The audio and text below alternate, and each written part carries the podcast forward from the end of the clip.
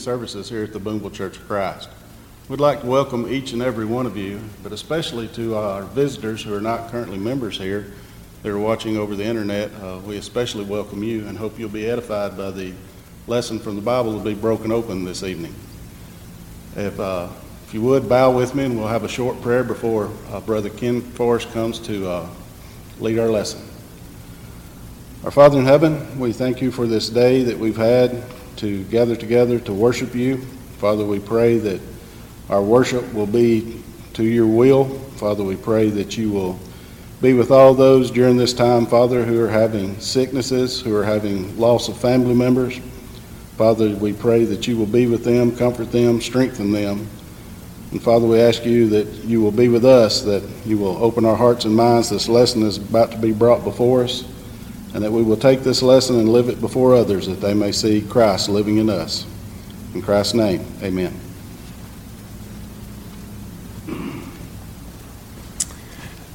Thank you so much, Chris. And again, so glad that you could be a part of our study tonight. And yes, I, I notice that there are lots of folks that tune in from various places, and we're, we're really thrilled that you're joining us for our study. And if this is the first time that you've tuned in, I'll tell you that we have basically just begun a study regarding how to build a great church.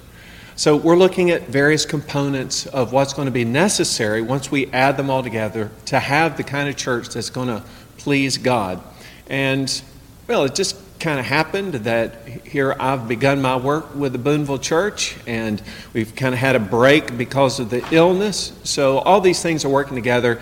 We're going to be restarting here shortly, about the 30th of August. We'll have our first Sunday together again, and we're looking forward to that. So, all these things we're talking about are going to build toward a climax, and we are hopeful God's going to bless us as we're equipping ourselves to be a great church.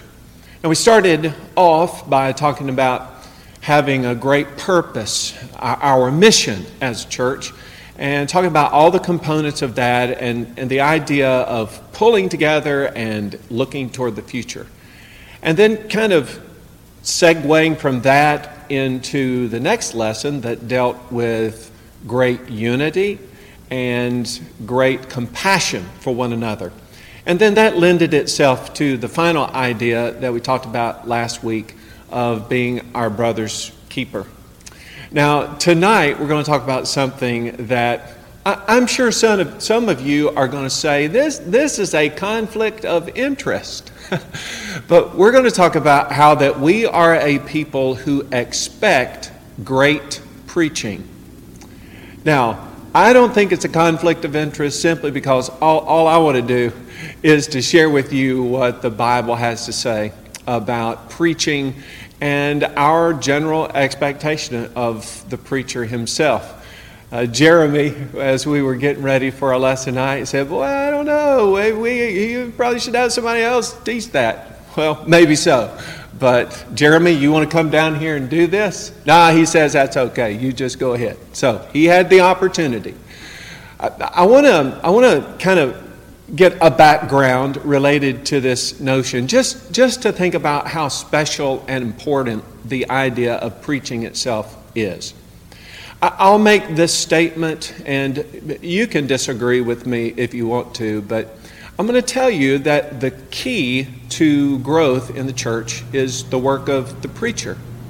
Now, what I mean by that is he's the key, that, that is, he is, he is a, a focal point for the work of the church, all the things that we're going to be talking about, things we talked about before and we'll be adding, he kind of is the, the hinge pin upon which all those other things are going to work. Preaching and the proclamation of God's word is so powerfully important. In fact, if, if you were to look back through history, you would realize that preaching has had a tremendous impact on our world. In fact, I would say that most of the major moments in history, the movements that have gone throughout history, the things that make history itself, often began with the effort of a preacher using the art and the method of preaching itself in order to move and motivate, to inspire people to do something. Now, sometimes it was spiritual, sometimes it was political, and at other times it was militaristic.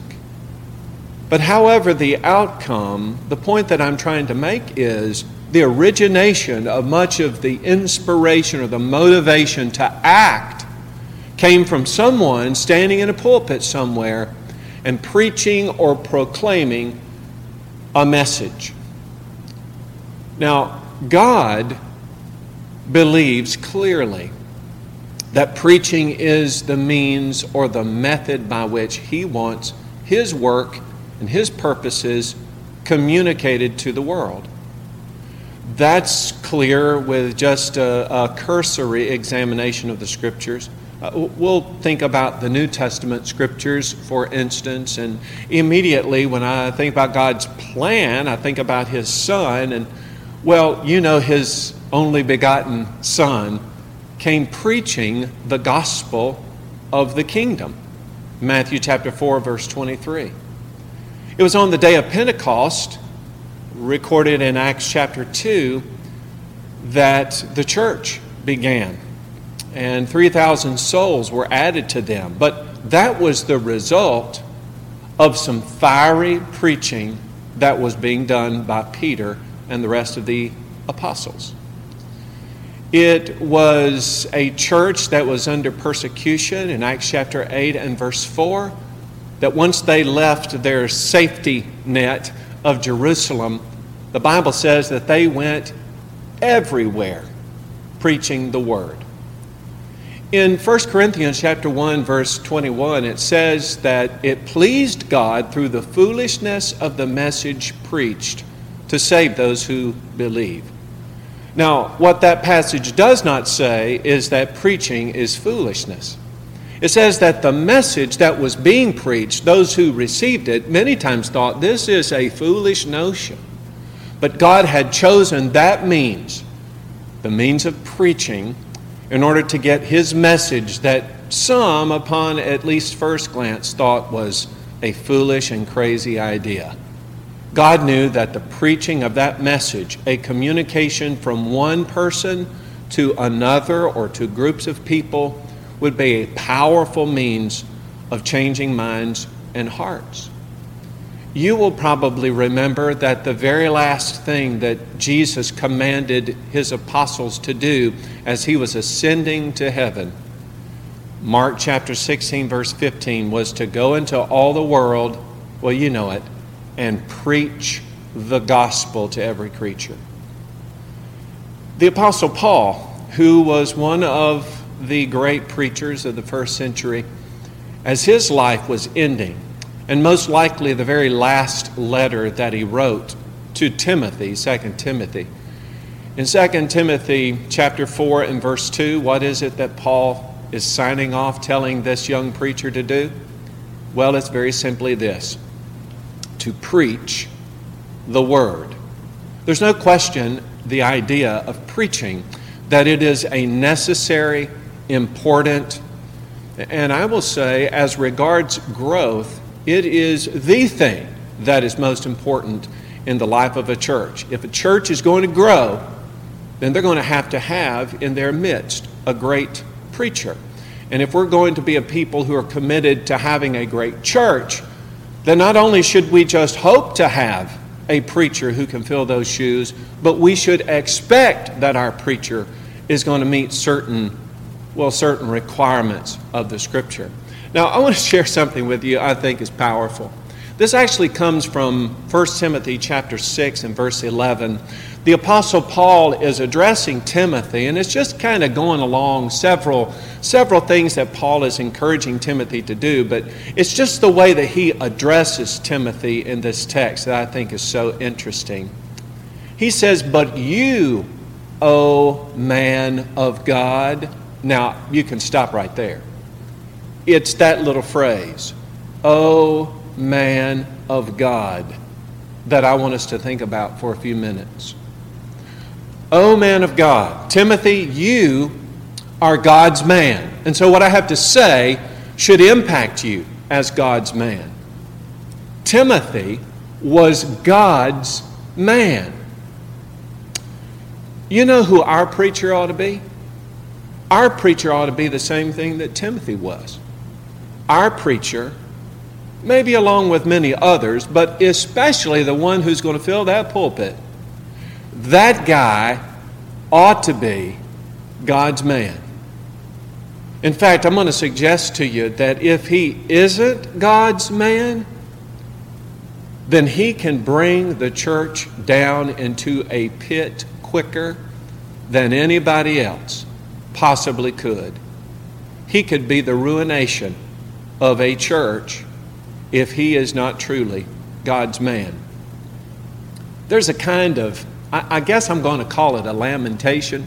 If Paul ever cried over a thing, I'm imagining that he shed tears over this. And that was what was happening as he was hearing about the work going on in the Philippian church. In the very first chapter of the book of Philippians, he just goes on about how there's some people who, who preach out of a good heart, some who preach out of envy and strife, some are motivated by love, some are motivated by their own desires. But he just gets right to the heart of it in chapter 2 at verse 21, because he says right there, they seek their own they seek their own. That is, they're not seeking after the things of Christ Jesus. Uh, they're not interested in that. What they are interested in is themselves. A preacher who is not God's, but who rather is working an agenda for himself, he's seeking his own. He's not seeking the things of Jesus Christ. What a shame. Again, that attitude brings ruination to the church. And I kind of get the idea that Paul, realizing that that can happen, especially in the life of a young preacher, encouraged Timothy not, not, to, not to manifest those evil or, or, negative desires for advancement and so forth of doing their own thing, but, but to keep his mind centered on the work of God. And so in 1 Timothy chapter 4 and verse 12, he says, You, you be an example to the believers in word, conduct, love, spirit, faith, and purity. You be, you be God's man. So I want to take it a step further. I want to say, have courage, O man of God. You know, if you're, go- if you're going to be God's man, and you're gonna you're gonna struggle with all of these negative effects that are out there and you're truly going to stand up for the truth there's always going to be some kind of conflict that you're facing so you not only are god's man but you've you've got to have courage in the work that you are doing I'm telling you, a preacher of the gospel, our man of God, he's got to be bold, he's got to be courageous, he's got to be enthusiastic, energetic about the Word of God because it's living and it's powerful. How about this? Let's frame it this way. He's got to be a soldier of Jesus Christ. In 2 Timothy chapter 2 verses 3 and 4, the idea of that is expressed. You therefore must endure hardship as a good soldier of Jesus Christ. No one engaged in warfare entangles himself with the affairs of this life that he may please him who enlisted him as a soldier. Now, stop right there. If you truly are that soldier of Jesus Christ, if you are God's man, question who enlisted you for this job? Who is it that called you to this work? Well, the one who's dutiful, the, the one who has his mind right, the one who is God's man, who has the courage to take on that role, he says, Well, you know what? I answer to one.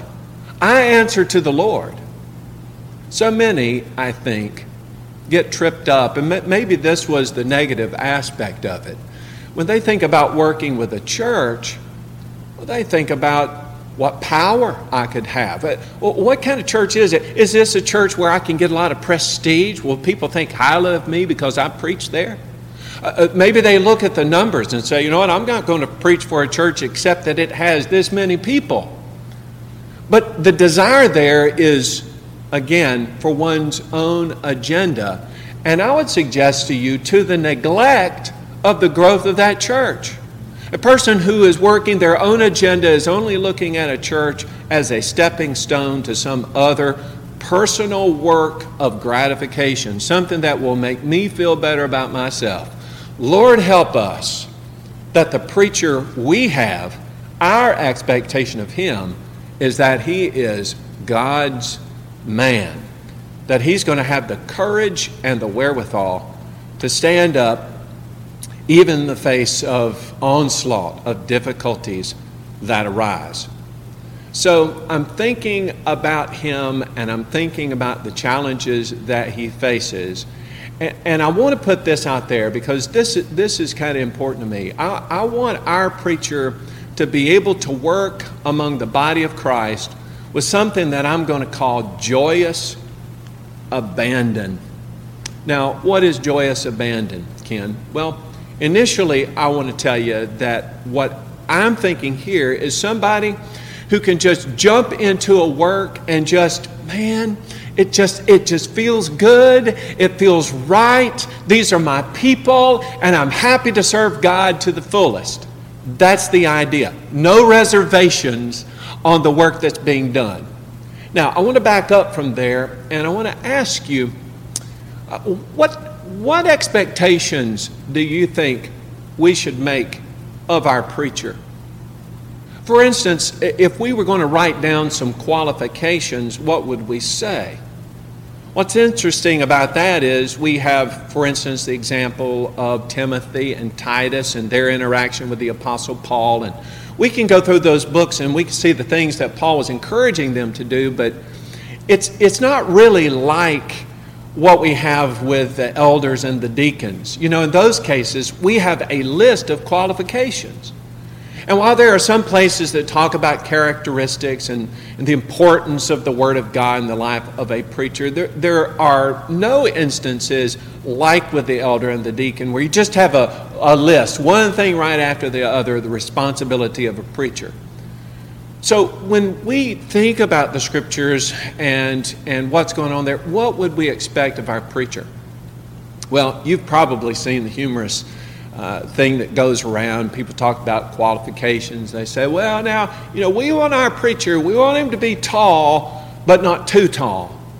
And we don't want him too fat, but we don't want him too skinny either.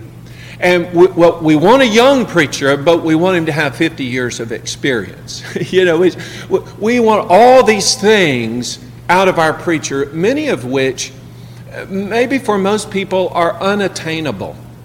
But what is it that the scriptures actually expect of God's man?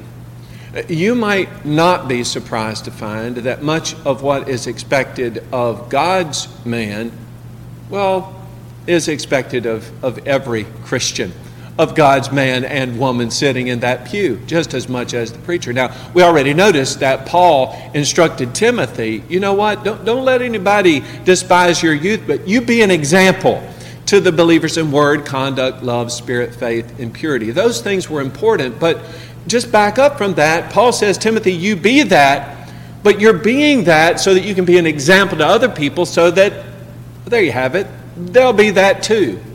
We're all aspiring to the same kinds of characteristics, but what are some things that would be important to us if, if we're looking at our preacher and we, we, want, we want and expect a great preaching out of him? Well, here are a few things that I kind of threw together I think are important as we think about our preacher and building a great church. We need to have a preacher who is time conscious. And what I mean by that is not looking at his watch, make sure that he didn't preach over 30 minutes. Oh, please, I would never suggest that. but what I'm talking about is somebody who doesn't waste time. You know, he's in the work of the Lord, not just on a Sunday, but every single day. That, that is his life. So don't be, don't be wasting your time and your efforts when there's so much work to do, as we have discussed in previous lessons. There's a world that's lost, and we need to be dutiful about finding those ways to reach them. And I, I think the preacher needs to be very conscious of the use of his time and the dedication of time and effort to the cause that he's been enlisted to as a soldier of Jesus Christ. I also, I also think it's important that a preacher spend time in the study of God's Word. In fact, I would suggest to you that a preacher ought to be a lifetime student of the Bible. Now, that does not mean that, oh, well, our preacher is continually signed up to take courses at Freed Hardeman University or some, some other uh, place of high learning. That, that, that's not my point there. Nothing against it, but the idea is you know what? Whether somebody is looking over my shoulder or not, I, I need to know that my preacher is digging into the Word of God, that he understands the Word, that he is feeding his own soul so that in the process of his own feeding, he can be able to feed us too. I, I want to know that our preacher is someone who is a lifetime learner in the Word of, of God. I, I also want to know that our preacher, well, how do I put it? That he has a pleasing personality. Now, what I do not mean by that is that he has a personality I would say, a personality flaw where he's just a people pleaser. That, that is not what I mean. What I mean is that he has a personality that everybody can get along with, in the sense that he's open to everybody, doesn't exclude certain groups of people. Everybody is an interest of his. So he has a pleasing personality in the sense that he's welcoming of everybody. Our preacher ought to be that way. He ought not associate with just one or two groups within the congregation, but he should, he should be a friend, a friend to all. I think our preacher needs to be one who is financially in control. And what I mean by that is that he has his, his finances in order. The church, the church isn't bailing him out all the time. Now, you can believe this or not, but I've heard of several occasions where a preacher came into town, he, he, he, he uh, racked up a bunch of debts with local merchants, then he left.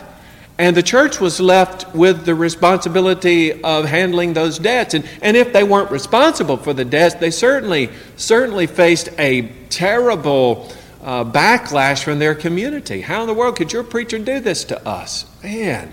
That is destructive to the reputation of a church and a community. So I, I, think our preacher needs to be in control of his finances. As we talked about earlier, and we will flesh this out a good bit here later in our lesson, I believe our preacher needs to be committed to preaching the word. I mean, that's his foundational work.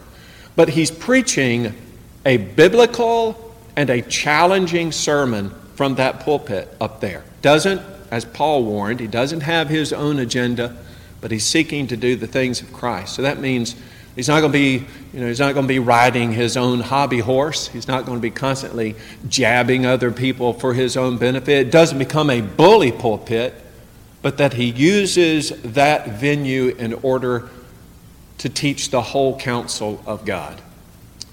Now, our man of God, our preacher, He's got to be a leader too. Most often, I guess, when we think about our leaders, uh, we think about our elders who are vested with that responsibility. We may even think about our deacons who have various roles within the congregation. But the preacher also has a leadership role, especially as regards often his representation of the work that the elders do. I mean, he becomes essentially the mouthpiece of our eldership. So, our, our preacher, he has to have a, let's call it a, a sense of diplomatic leadership. That is, he's going to be leading, but, but he needs to use tact and understanding in the implementation of the agenda of the elders. He needs to be somebody who, in, I guess best way to describe it is a kind of go between as regards the leadership itself and the members. He's got to be a leader uh, that is able to work and, and balance the life of that congregation. Our man of God's got to be diplomatic that way. Our man of God also has got to be effective in visitation.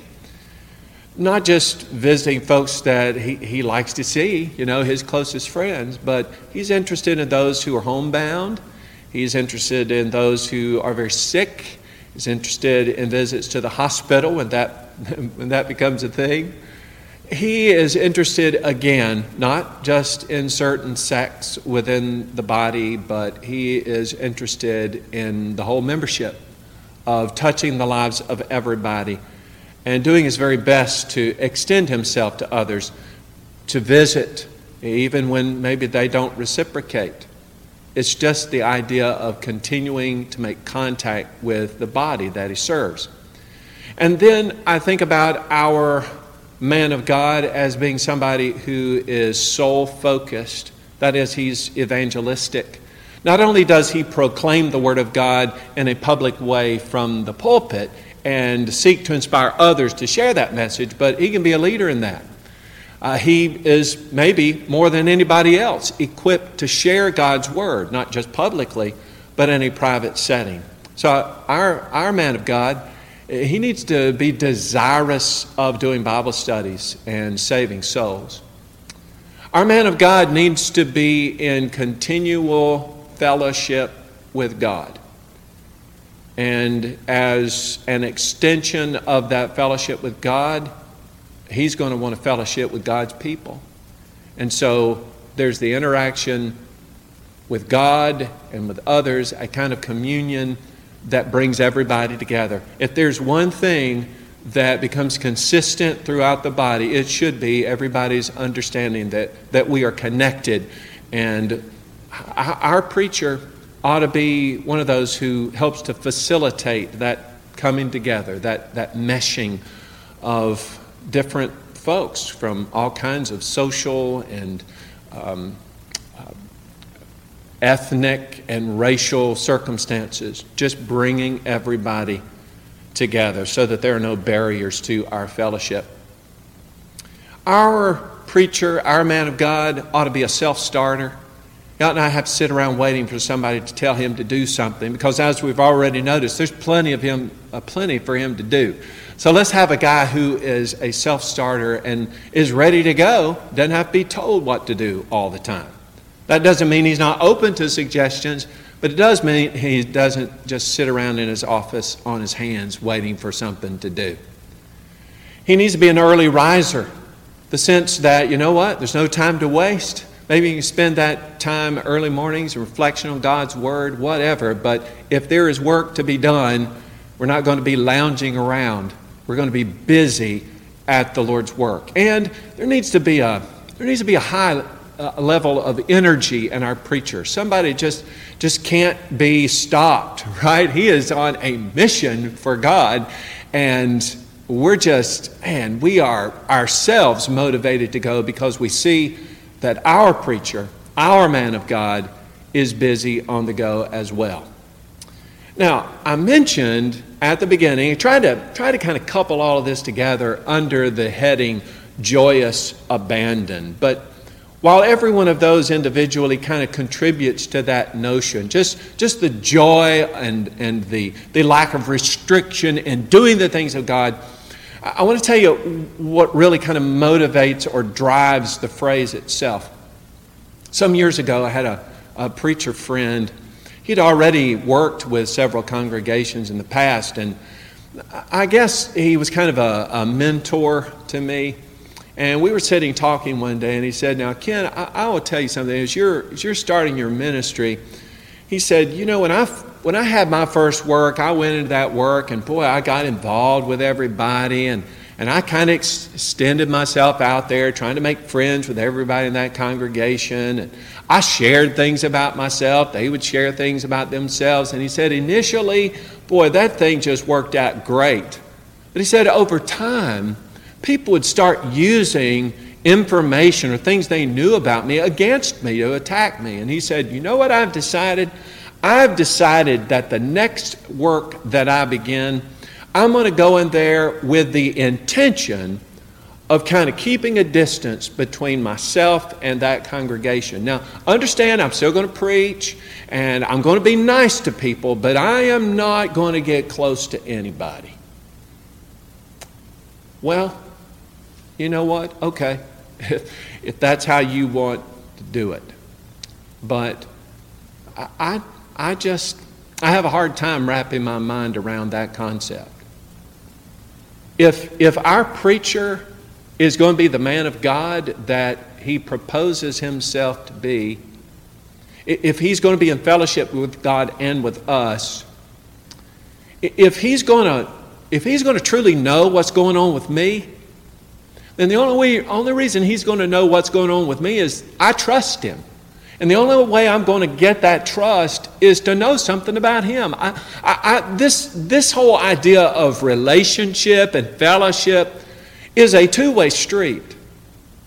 So I'm going to expect that our preacher is somebody who, who serves God with just what I said joyous abandon. He is going to be filled with joy in his service to God, and he's not going to be held back with the limitations of a fear that maybe he's extended himself out too much, or that somehow or other he's just going to ruin himself as a result of relationships with others. I think our preacher needs to set those notions aside and be one of us, don't you? I think that he ought to operate with joyous abandon. Now, I want to get to this last point because, honestly, here is the thing all the stuff that we talked about previously, all that's important. And we should be expecting that if we're going to have a great preacher, that he's going to line up with the things we talked about thus far. He's going to be God's man, and he is going to function with great joy and abandon. But the scriptures, when they look at God's man, at the very top of his list is 2 Timothy chapter 4 and verse 2. Preach the word. Be ready in season, out of season. Reprove, rebuke, exhort with all long suffering and teaching. Preach the word. The great responsibility the great work, the great need of the preacher is to preach the word. That's his thing. The great need of humanity is to hear that word that he preaches. Now, isn't that simple? Those are bookends. I want my preacher to preach the word. And I and the rest of humanity that will hear it, I want to hear that word. I want to take in it. I want to trust that what he has to say comes from that holy word and that it impacts me. And as it's impacting me, I'm just, you know, I'm filling up with that word and it's doing its work. That is ideal. Preach the word. Our man, our preacher, ought to be about the word of God. But now, you know what? I, I hear people, they say, yeah, yeah, you know, Word of God, yeah, all that. But, you know, Ken, I, I don't know. Maybe that word is just not as you know, as applicable today in this modern world as, say, it was in the first century. Boy, I, I, I read those letters, inspired letters, no question about it. I read those and, and I see those settings and I say to myself, well, I don't know. Maybe, maybe that was just for that time. And maybe the Word of God just isn't applicable to us. Maybe it's not relevant to us anymore. Well, my answer to that is, first of all, how deep are you in the Word of God? but secondly, let's just talk about my own experience. The pragmatic argument against the idea of the irrelevancy of the Word of God is that from personal experience, the Word of God is nothing but relevant to me. Uh, Listen to how the word speaks of itself. And, and I think about how it's talking, and I realize wait a second, what it's saying right there is so true for me. Uh, Hebrews chapter 4 and verse 12 says that the Word of God is living and powerful and sharper than any two edged sword, piercing even to the, to the division of soul and spirit, joints and marrow, and is a discerner of the thoughts and the intents of the heart. Now, that's just one verse of Scripture, but when I think about my experience with the Word of God, here's what I realize. So I'm reading along there, those scriptures, and all of a sudden something just kind of hits me. It just jumps out of the page at me.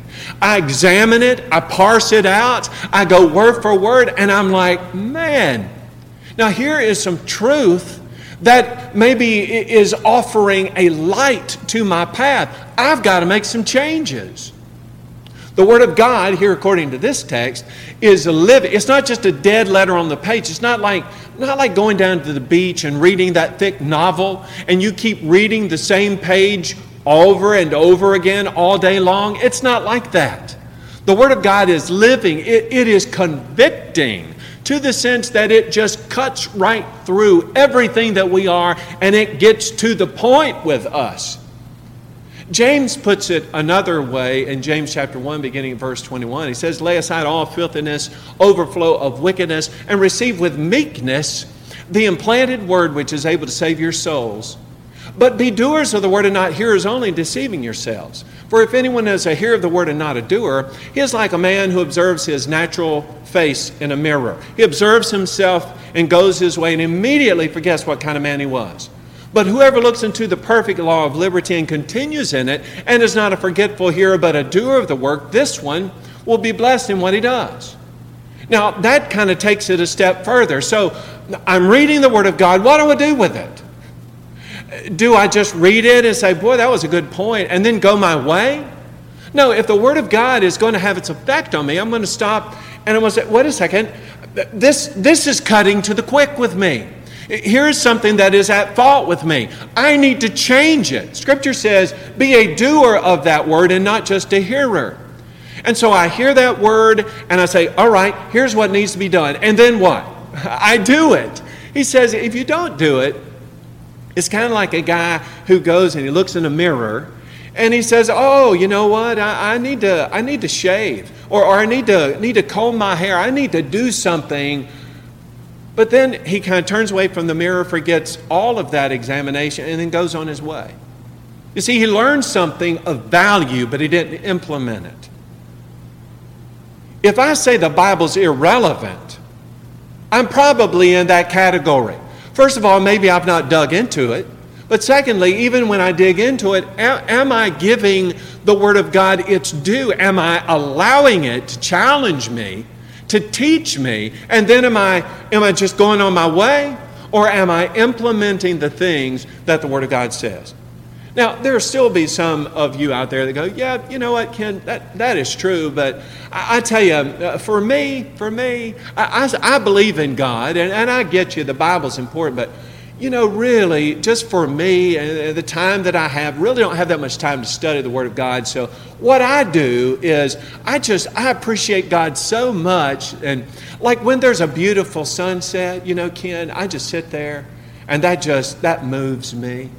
Or did I tell you about that time they would say when I went to the Grand Canyon? Oh, it was amazing. I saw that. I, I'd never seen anything like it in my life. And I just stood there thinking, the glory of God. So, see, Ken, when I see nature, you know, nature has become for me that evidence of the glory of God. So I, don't really need the Word of God. I, I've got that. And it has secured in my mind and in my heart my belief in God. Well, you know what? Like uh, Psalm 19 says that the heavens declare the glory of God. The firmament shows forth his handiwork. Day unto day under speech, and night unto night reveals knowledge. Hey, I get that. When I go out there and I see nature, I am moved by it. And it just fortifies the belief that I have in God. But here's what that experience does not do. That experience, while testifying to the reality of God, doesn't tell me anything about God. doesn't tell me what God expects of me. It doesn't give me any indication of which way I ought to go. Oh, I might believe on the basis of some of that evidence that God exists, but that would be about all. It isn't until God reveals Himself to us that we know Him. And the way that God has revealed Himself to us is through the Word of God. And it is that message that we want our preacher to preach. I'm thinking about God's intention related to that word. And kind of, kind, of the whole, kind of the whole scenario of history is wrapped up in Hebrews chapter 1. Have you ever noticed that? It said, God, who at various times and in various ways spoke in times past to the fathers by the prophets, has in these last days spoken to us by his Son, whom he has appointed heir of all things, through whom also he made the worlds who being the brightness of his glory and express image of his person, upholding all things by the word of his power, when he had by himself purged our sins, sat down at the right hand of the majesty on high, having become so much better than the angels, as he has by inheritance obtained a more excellent name than they. One thing you might not have noticed about that passage is that all four of those verses encompass one sentence. There's a lot in that sentence. But if you boiled it all down, here's what you get God has spoken through his Son. That's the message. He said there were great prophets of the past, but God is now not, not, not speaking through them because their messages have been fulfilled. He is now speaking to us by His Son, through His Son. What was it that Paul said that those folks needed to be preaching? They needed to be preaching the message of God. I love this. It comes from actually Acts chapter 20 and verse 24. Paul's talking about his ministry, the ministry that the Lord Jesus Christ had given him. He says, Here's my ministry to testify to the gospel of the grace of God. It isn't to tell my own story, it isn't to philosophize. It is simply to reveal the truth about Jesus Christ. And, and Paul, in particular, the impact that Jesus had had on his own life. How did that come about? Well, by the implementation of the Word of God. How did he get that? Well, interesting story.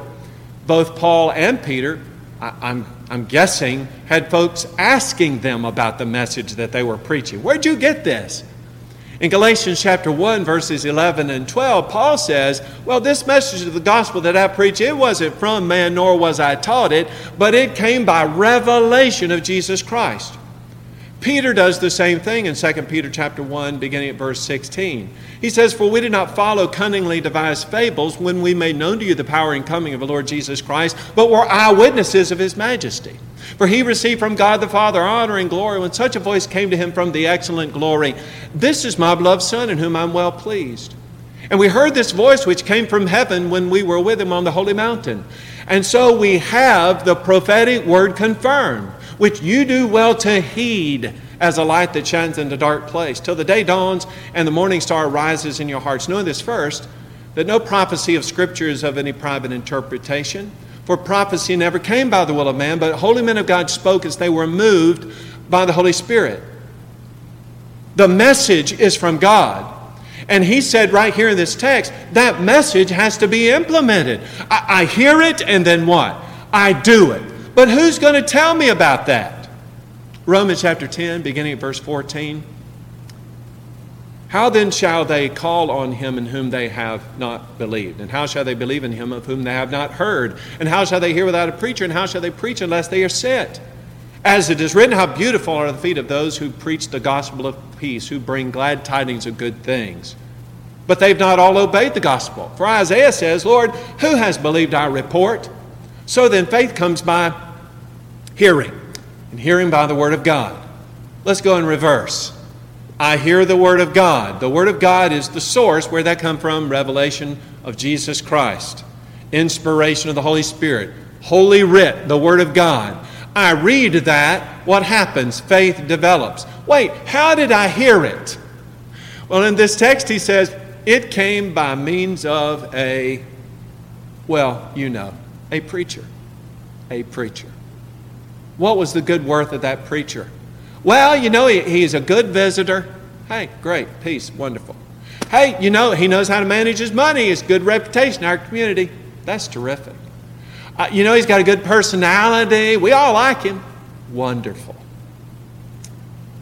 But what's he doing about men's souls? Is he preaching the word? Listen, preach the word. Let's start putting some things together because the ensuing weeks we're going to be talking about some more components. Next week, we'll be talking about leadership as regards our elders and deacons. We'll also be talking about responsibilities of church members. Were you wondering when I get around to that? It's coming. But let's think now for a minute. Let's just build this together. The leaders, our elders and deacons, the members, all of us together, the preachers, all of us are co workers with Jesus Christ. Whose work is this? It's the Lord's work. We are all participants in a great work. It should be a shame on us if we don't have a great church. But the opportunity that we have before us is to remind ourselves of all these components, right? To realize wait a minute, I'm a part of this. The Lord is expecting for us to be great, to be all that He's called us to be. So we're going to build, we are, we're going to build a great church. And we are, you and I, we are going to be expecting great preaching. And the reason why is because great preachers build great churches. Chris?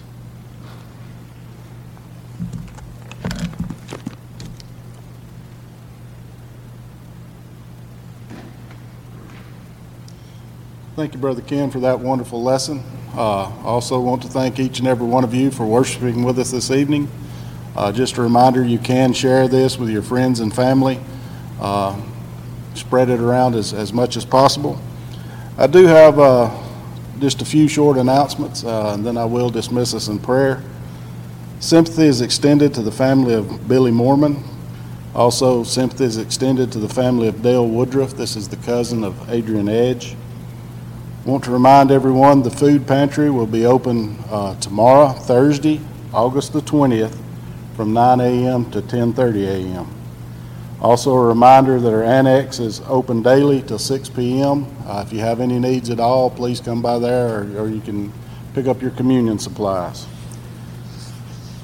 Also, a great announcement uh, in your bulletin. Uh, you should be getting that electronically for the ones of, ones of you that do. Uh, there's an announcement that Sunday, August the 30th, we will once again meet in the building, so great news there. That's all the announcements I have at this time. If you'll bow with me, I'll dismiss us in prayer. Our Father in heaven, we thank you for this wonderful evening we've gathered together to worship you. Father, we pray for all of those who are sick, especially, Father, we want to pray for Delma Sanchez, Donald Green, Luella Green, Jessica Wentz, Charlene Langley, Rick Wixom. Father, we pray that you will be with them, that you will be with their doctors, their caregivers, help them that they may recover and return to their most wanted places in life. Father, also, there are many others who are sick with the COVID disease. Father, we ask you that you be with them and their uh, caregivers. And also, Father, we rejoice with the ones who have recovered. Father, we pray that you will be with the leaders of our local government, our state, our federal, and Father, also the world, that they will look to you for guidance and, and helping us lead this world the way it should be. Father, we ask you that you'll be with each and every one of us, that as we go forth, that we will portray the life that you want us to before others and share your word with them. We ask that you go with us, guide us, and keep us near thee. In Christ's name, amen.